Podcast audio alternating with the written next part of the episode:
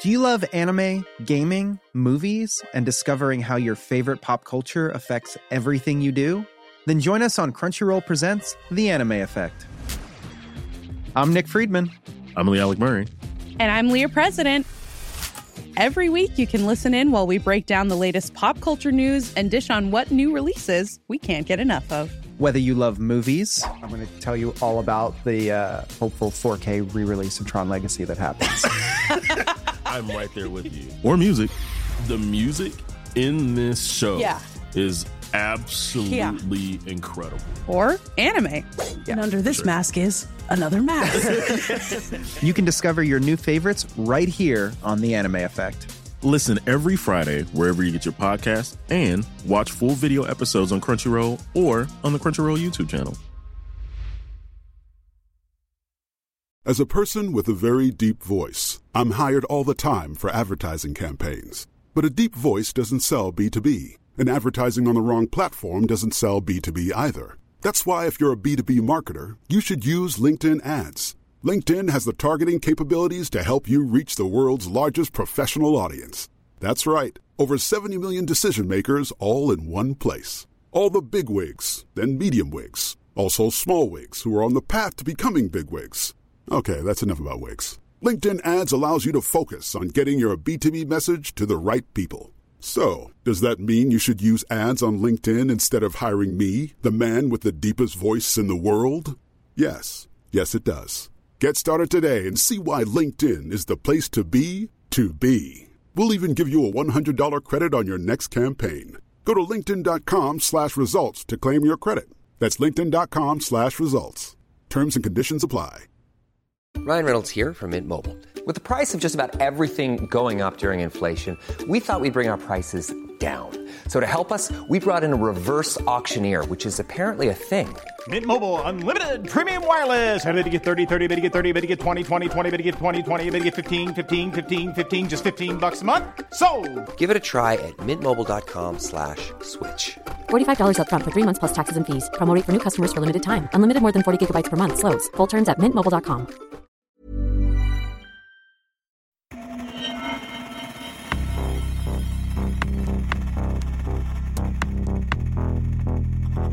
Expect more attacks on the government. They caused a lot of damage. On any computer crime, you want to look for the digital footprint. Dataintrång där interna handlingar läckte ut. shadowy group behind the hacking attack on the Federal Reserve.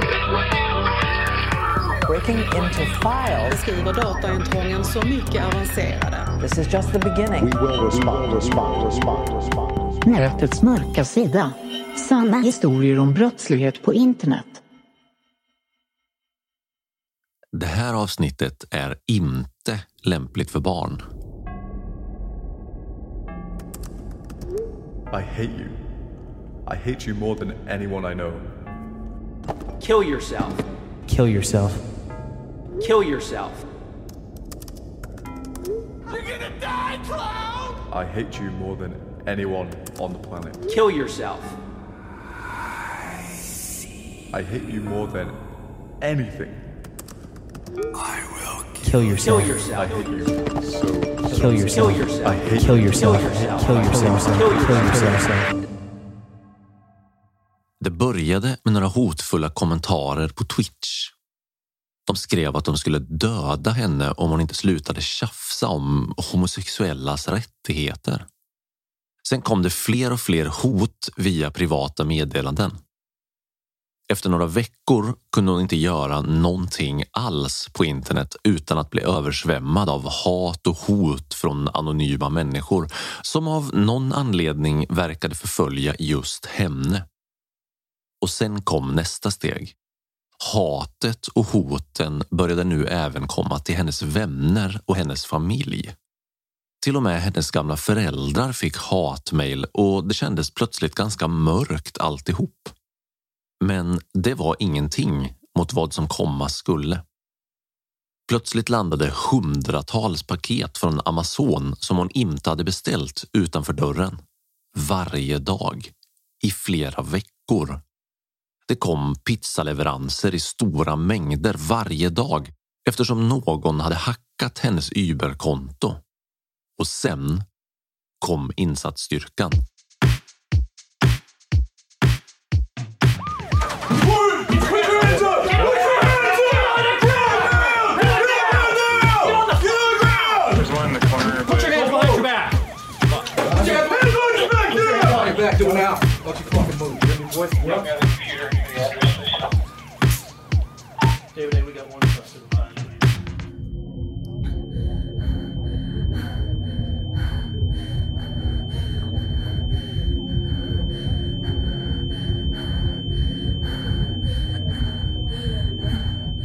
Clara Sorrenti hade rejäl panikångest.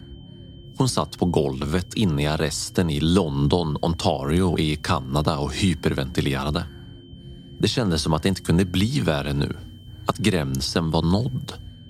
Bara någon timma tidigare hade polisen stormat hennes bostad efter att de hade fått in ett anonymt tips om att Clara hade tänkt att mörda både sin egen mamma och medlemmar i The London City Council i Ontario.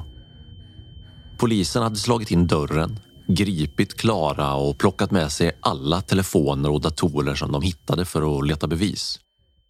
Bevis som inte fanns. Men just nu var det ju bara Clara Sorrenti själv som visste att hon faktiskt var oskyldig. Hon funderade på att ta sitt liv, där och då, inne på golvet i den kalla cellen i arresten. Men det gjorde hon inte och efter något dygn i arresten så insåg också polisen att hon hade blivit utsatt för en enorm förföljelsekampanj på internet och hon släpptes fri. Men vad var det som hade hänt Clara Sorrenti och varför? Och framför allt, vilka var det som gjorde det? Det här är historien om hur diskussionsforumet Kiwi Farms samlade och kanaliserade hatet på internet och omsatte det i verkliga brott där slutmålet var att få så många som möjligt av dem man förföljde att begå självmord.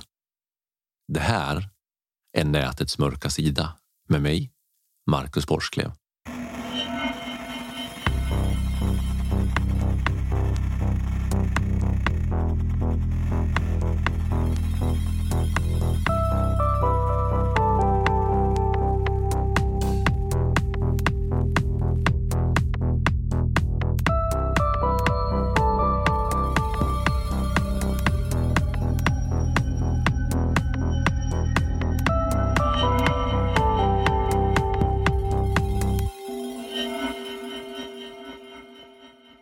Okej, så det här blir lite personligt nu.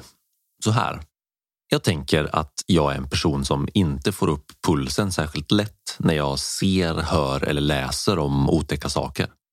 Jag läser om blodiga nyheter precis varenda dag och jag har förmodligen sett fler hemska bilder på internet än vad Medelsvensson har gjort. Det är helt enkelt ganska svårt att göra ordentlig research om nätets mörka sida utan att en hel massa otäcka bilder och information från just nätets mörka sida passerar framför ögonen. Men när jag gjorde research inför det här avsnittet så måste jag erkänna att det började kännas ganska obehagligt ganska fort. Ju mer jag läste, desto mer knöt det sig i magen och jag tror att det beror på att Kiwi Farms verkligen är någon slags bastion för några av de vidrigaste och värsta sidorna av mänskligheten som finns på hela internet. Så med det sagt så vill jag varna dig som lyssnar. Det här handlar om några av de värsta sakerna som jag någonsin har stött på hittills på internet.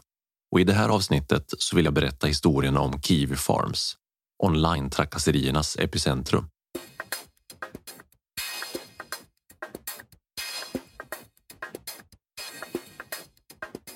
Det finns ganska många hemska diskussionsforum på internet egentligen. Om man letar lite så kan du enkelt hitta flera forum som mer eller mindre går ut på att hata allt från kändisar till folkgrupper eller religioner eller vad du vill egentligen.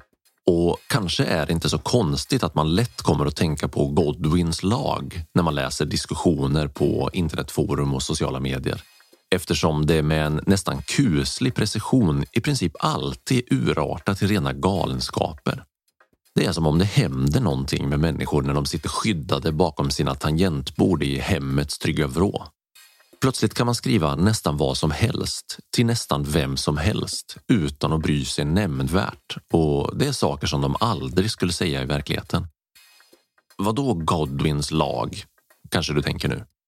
Ja, alltså det är ju egentligen ingen lag, eh, men mer av ett sätt att se på internetdiskussioner.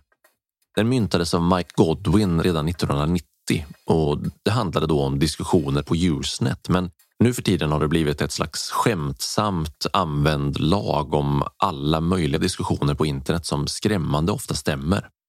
På svenska lyder Godwins lag ungefär så här.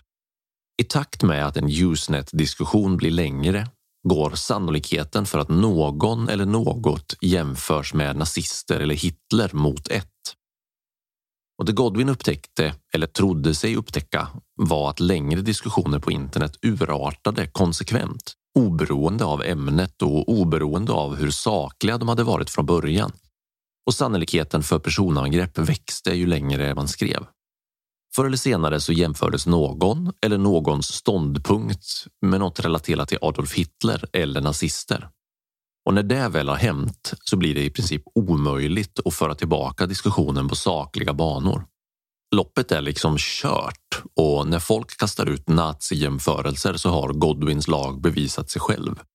Men i ärlighetens namn så finns det faktiskt inga bevis alls egentligen för att Godwins lag verkligen stämmer. Tvärtom så har forskare på Harvard faktiskt konstaterat att Godwins lag inte stämmer.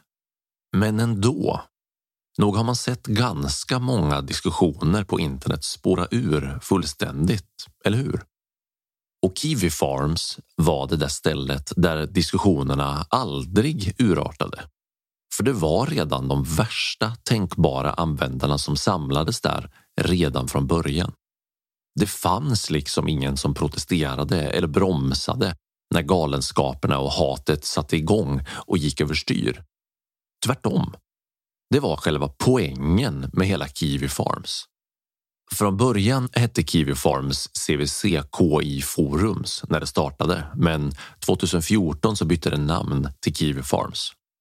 Grunden till forumet går att spåra så långt tillbaka som till 2008.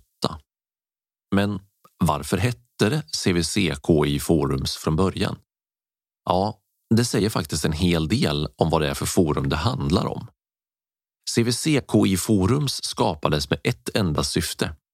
Att trakassera, hota och förlöjliga en enda person.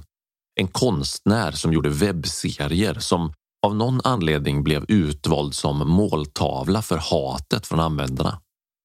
Namnet CVC-KI kom från konstnärens initialer. På kort tid så hängdes den här personen ut och det skapades wikisidor och mängder med trådar på forumet som var sprängfyllda med riktigt otrevlig läsning. Med tiden så växte forumet till att innefatta fler och fler personer och då byttes namnet ut mot Kiwi Farms istället. Så Kiwi Farms är alltså ett diskussionsforum som startades med syftet att trakassera och förfölja människor på internet. Men det stannade inte där. Det som började med förföljelser, trakasserier och hot på nätet, det utvecklade sig med tiden till något ännu värre.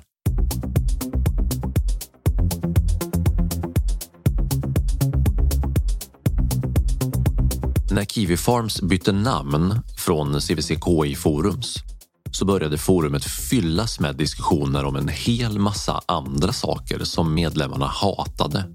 Som hbtqi-folk, journalister, människor med neuropsykiatriska funktionsvariationer, feminister, kändisar, folk som gillar tv-spel och allt möjligt annat.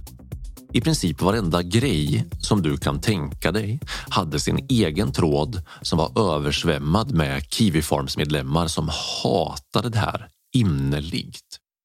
Kiwifarms-medlemmarna var faktiskt så otroligt hatiska mot just homosexuella och hbtqi-folk att de myntade egna nedsättande begrepp för att beskriva dem. De kallade dem för troons, som är en blandning av orden tranny och goon. Ganska snabbt efter att diskussionerna om allt som medlemmarna hatade dök upp på Kiwi Farms så började också trakasserierna av människorna som de hatade online. De började leta upp alla som de hatade på internet och skickade tusentals hatmejl, hatiska meddelanden och hot via sociala medier. Och överallt där människor var aktiva online fanns det hat som skickades till en mängd olika människor och alltihop koordinerades via diskussionerna på Kiwi Farms. Gillar du den här podden? Skulle du vilja höra fler avsnitt?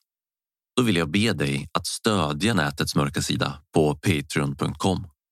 Som Patreon så får du tillgång till mängder med exklusivt material som till exempel unika bonusavsnitt som inte är tillgängliga för allmänheten. Behind the scenes-videos, merchandise och en massa annat kul. Men framför allt så hjälper du mig att göra fler och bättre avsnitt genom att stödja podden på Patreon. Jag lägger ner någonstans mellan 30 till 60 timmar per avsnitt för att skriva manus, göra research, spela in, komponera musik och redigera. När du stödjer nätets mörka sida på Patreon så bidrar du till att jag kan fortsätta göra intressanta avsnitt som du kan lyssna på. Gå in på www.patreon.com natets mörka sida och upptäck allt som du får tillgång till som Patreon. www.patreon.com natets mörka sida. Länken finns också i infotexten till varje avsnitt av podden. Tack för ditt stöd. Det var där som de bestämde vem de skulle ge sig på och hur de skulle göra det. Det var på Kiwi Farms som hatet fick sitt bränsle och det var dit hatiska människor från hela världen samlades för att ge uttryck för sitt hat och samordna trakasserierna.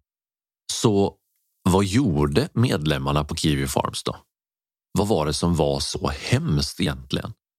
I många trådar på Kiwi Farms kan man läsa om hur medlemmarna tillsammans diskuterar hur de på bästa sätt ska kunna komma åt ett offer som de hatar. Ibland kunde det handla om ganska okomplicerade saker, som att de gemensamt bestämde sig för att alla skulle trolla så mycket som möjligt i alla kommentarsfält när den utsatta personen dök upp på sociala medier. Som till exempel när en journalist som de hatade hade skrivit en artikel. Då fylldes genast tidningens kommentarsfält av näthat. Ofta kallade Kiwi Farms-användarna sina offer för lolcows som en slags samlingsnamn för att de kunde mjölka ut underhållning ur de här personerna.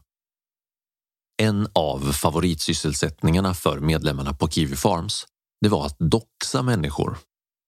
Att doxa innebär helt enkelt att man publicerar människors privata information offentligt online. Det kan handla om allt från enkla saker som adressuppgifter och telefonnummer men för Kiwi Farms var det oftast andra saker som var intressant att släppa ut i offentligheten. Ofta tog någon lite mer datorvan Kiwi Farms-medlem på sig att hacka den utsatta personens liv på internet. Och sen grävde de fram så mycket de kunde, ju känsligare desto bättre. En favorit var att stjäla den utsatta personens vårdjournaler och läcka ut på internet. Särskilt om det i journalerna fanns anteckningar om psykiska problem eller problem med inkontinens eller impotens. Det var som godis för Kiwi Farms medlemmarna. Ju fler pinsamma eller känsliga saker de hittade om en person, desto högljuddare och mer entusiastiska blev diskussionerna om personen på Kiwi Farms forumet. Målet var att sprida ut de känsliga uppgifterna på så många platser som möjligt på internet och att håna personen offentligt. En annan sak som blev vanligare och vanligare ju längre tiden gick på Kiwi Farms, det var att swatta människor. Vad då swatta, kanske du tänker nu? Ja, att swatta någon innebär helt enkelt att man ringer in till polisen och rapporterar ett eller flera riktigt allvarliga brott i huset där den utsatta personen bor. Lämpligtvis ska det vara brott som är så allvarliga att polisen känner att de måste skicka en hel insatsstyrka, ett SWAT-team, till personens adress. Det kan till exempel vara att man rapporterar in ett pågående terroristbrott eller något annat jätteallvarligt som grov misshandel eller mord. När polisen sen stormar in med buller och bång i personens hus så undrar de vad sjutton som gick fel eftersom inget brott går att hitta. Ja, för det händer ju ingenting. Det här är ju alldeles förfärligt om det skulle hända bara en enda gång. Men när tusentals illasinnande människor på Kiwi Farms gör det här flera gånger i veckan eller kanske till och med flera gånger per dag så blir det outhärdligt. Ofta så blandade Kiwi Farms-medlemmarna mer allvarlig swatting med att bara rapportera vanliga småbrott som rån, inbrott eller ringa misshandel. Och trakasserierna stannade väldigt sällan vid enbart personen som Kiwi Farms riktade in sig på till en början. I väldigt många fall gav sig medlemmarna också på de utsatta personernas släktingar och vänner, antingen genom grovt näthat och trakasserier online eller även där genom doxing och swatting.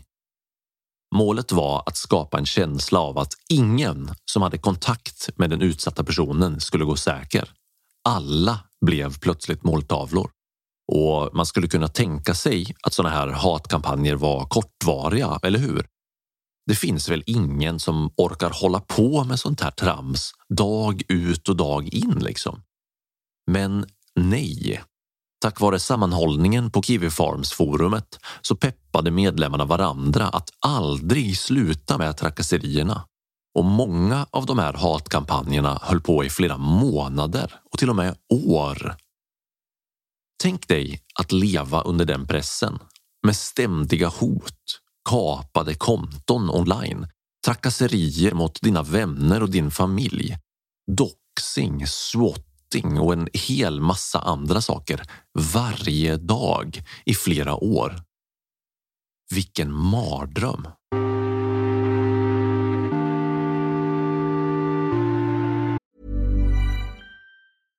Flexibility is great. That's why there's yoga. Flexibility for your insurance coverage is great too. That's why there's United Healthcare Insurance Plans. Underwritten by Golden Rule Insurance Company, United Healthcare Insurance Plans offer flexible, budget friendly coverage for medical, vision, dental, and more. One of these plans may be right for you if you're, say, between jobs, coming off your parents' plan, turning a side hustle into a full hustle, or even missed open enrollment. Want more flexibility? Find out more about United Healthcare Insurance Plans at uh1.com. How would you like to look five years younger? In a clinical study, people that had volume added with Juvederm Voluma XC in the cheeks perceived themselves as looking five years younger at six months after treatment. Look younger, feel like you. Add volume for lift and contour in the cheeks with Juvederm Voluma XC. Reverse signs of aging by adding volume to smooth laugh lines with Juvederm Volure XC. For important safety information and to find a licensed specialist, visit juvederm.com. That's J U V E D E R M.com. Not for people with severe allergic reactions, allergies to lidocaine, or the proteins used in Juvederm. Common side effects include injection site redness, swelling, pain, tenderness, firmness, lumps, bumps, bruising, discoloration, or itching. There's a risk of unintentional injection into a blood vessel, which can cause vision abnormalities, blindness, stroke, temporary scabs, or scarring. Talk to a licensed specialist to find out if it's right for you.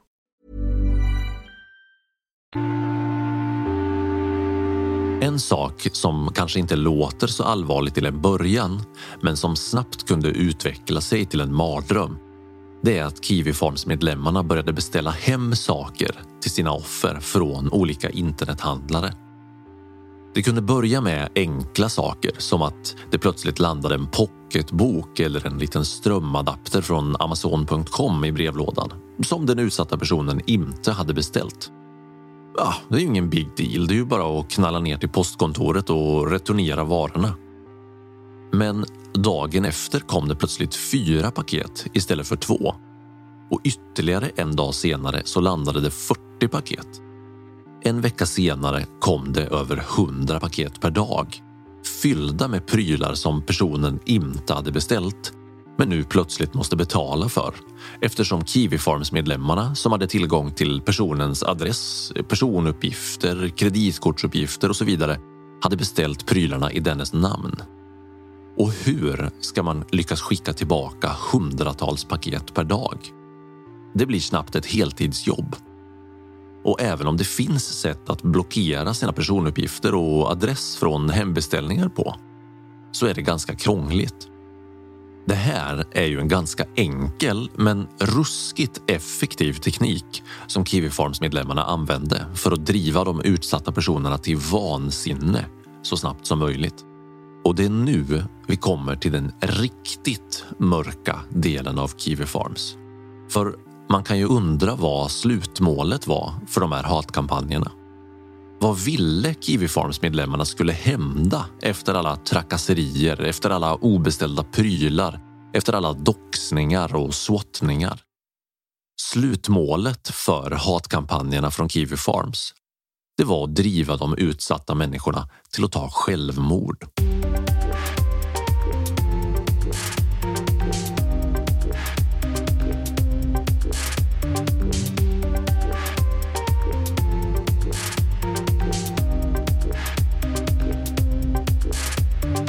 Så vad har vi hittills?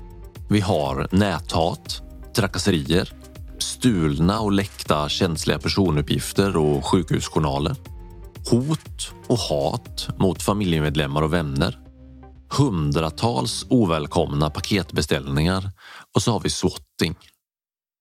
Men vilka var det som råkade ut för de här hatkampanjerna då? Vilka var det de gav sig på? Ja, om vi ska försöka hitta någon slags stereotyp för eh, de värsta som Kiwi Farms medlemmarna kunde tänka sig, de som de hatade allra mest, ja, då var det antingen en jude eller en transgenderperson. Om de på något sätt lyckades sniffa upp att en transgenderperson dessutom var judisk så var det det ultimata målet för Kiwi Farms medlemmarna. Antisemitismen flödade nämligen som en flod på Kiwi Farms. Vi ska stanna upp lite här och ta ett exempel på en person som blev utsatt för hatet från Kiwi Farms medlemmarna. Clara Sorrenti är en kanadensisk transaktivist och Twitch-streamare som förut gick under namnet Keffals.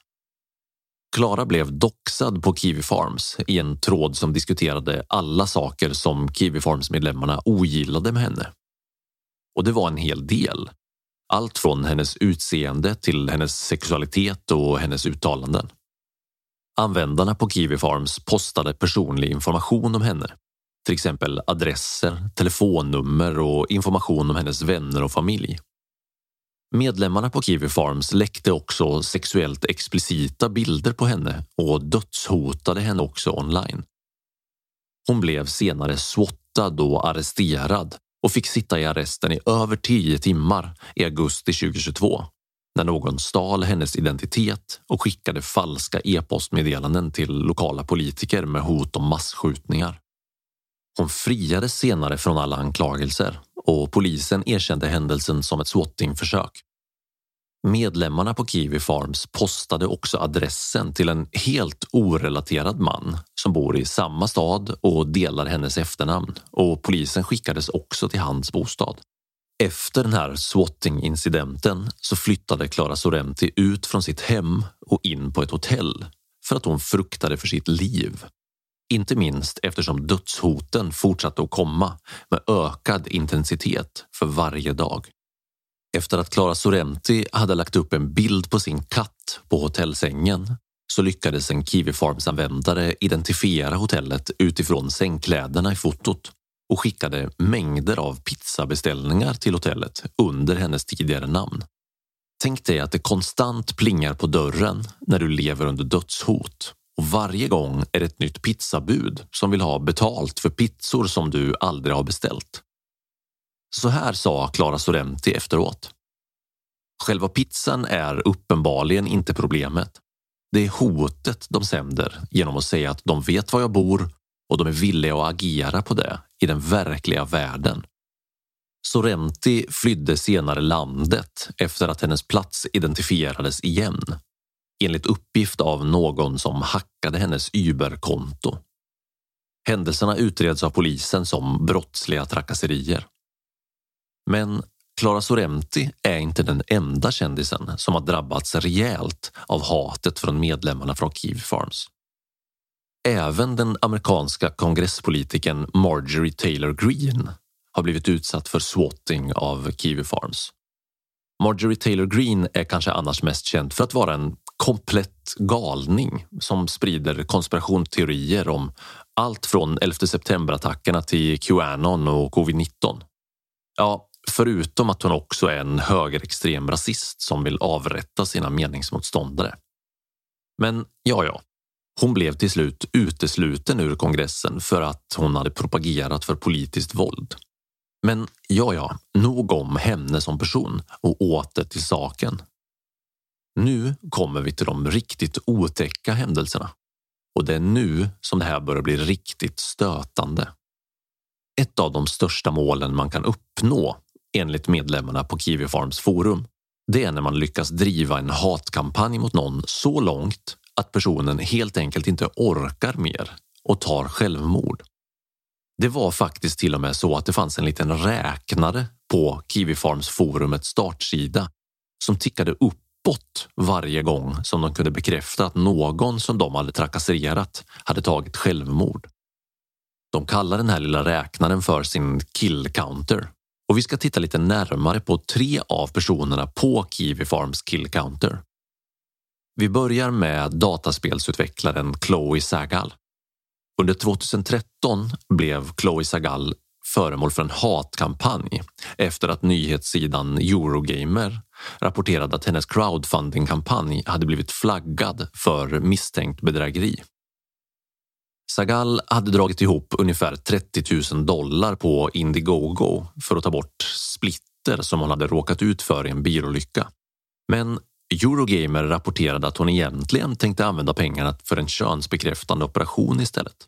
Och då tog det hus i helvete på Kiwi Farms och de förföljde henne hänsynslöst på internet på alla tänkbara sätt under fem års tid. Och den 19 juni 2018 så stod inte Chloe Sagal ut längre utan tog självmord. Julie Terryberry, en kanadensisk kvinna, hamnade på Kiwi Farms radar efter att hon postade information om sin kamp mot psykisk ohälsa på sociala medier. De förföljde henne och trakasserade henne på sociala medier och till slut så blev det för mycket för Julie. Hon stod inte ut längre och den 29 juli 2016 så tog hon sitt eget liv. Efter Julis självmord så firade medlemmarna på Kiwi Farms och la till ännu ett nummer på sin kill counter. Och ledaren för Kiwi Farms, Joshua Moon, postade ett inlägg på Kiwi Farms där han stolt hävdade att det var förföljelserna som hade drivit Julie till självmord. Men det stod också att eh, samtidigt som Kiwi Farms var stolta över det som de hade lyckats med så kunde man inte hålla Kiwi Farms-användarna ansvariga för att någon människa tog självmord. Lagom motsägelsefullt. Det sista exemplet som jag vill ta upp det är en person som går under pseudonymen Near på internet. Near var en mjukvaruutvecklare som bland annat var inblandad i dataspelsemulatorn Hygan som emulerar gamla Nintendo-spel. Den 27 juni 2021 så postade ner ett antal inlägg i en Twittertråd där han beskrev hur han hade blivit förföljd under lång tid av användarna på Kiwi Farms. Det hade gått så långt att Ner beskrev sig själv som självmordsbenägen på grund av förföljelserna. Ner var icke-binär och det var det som Kiwi Farms hade hakat upp sig på. De gillade inte det och de bestämde sig för att förfölja Ner så mycket det bara gick. Ner beskrev sig själv som en person som hade blivit mobbad hela livet men att förföljelserna från Kiwi Farms gjorde allt som var jobbigt i livet hundra gånger värre. Ner hade blivit doxad, swottad och uppmanad att begå självmord av Kiwi Farms-användarna under flera år. Och efter doxningen så kom det även fram att Ner hade autism vilket var som att öppna en godispåse av nya saker att trakassera ner för hos Kiwi Farms-användarna. Inläggen i den här Twitter-tråden, det var det sista som Ner gjorde på internet. Den 28 juni 2021 så postade hackaren och säkerhetskonsulten Hector Martin en länk till ett Google-dokument som han hävdade kom från en gemensam vän till honom och Ner. Och i dokumentet stod det att Ner hade tagit sitt eget liv på grund av trakasserierna på Kiwi Farms. Någon vecka senare bekräftade Ners arbetsgivare att Ner hade tagit självmord.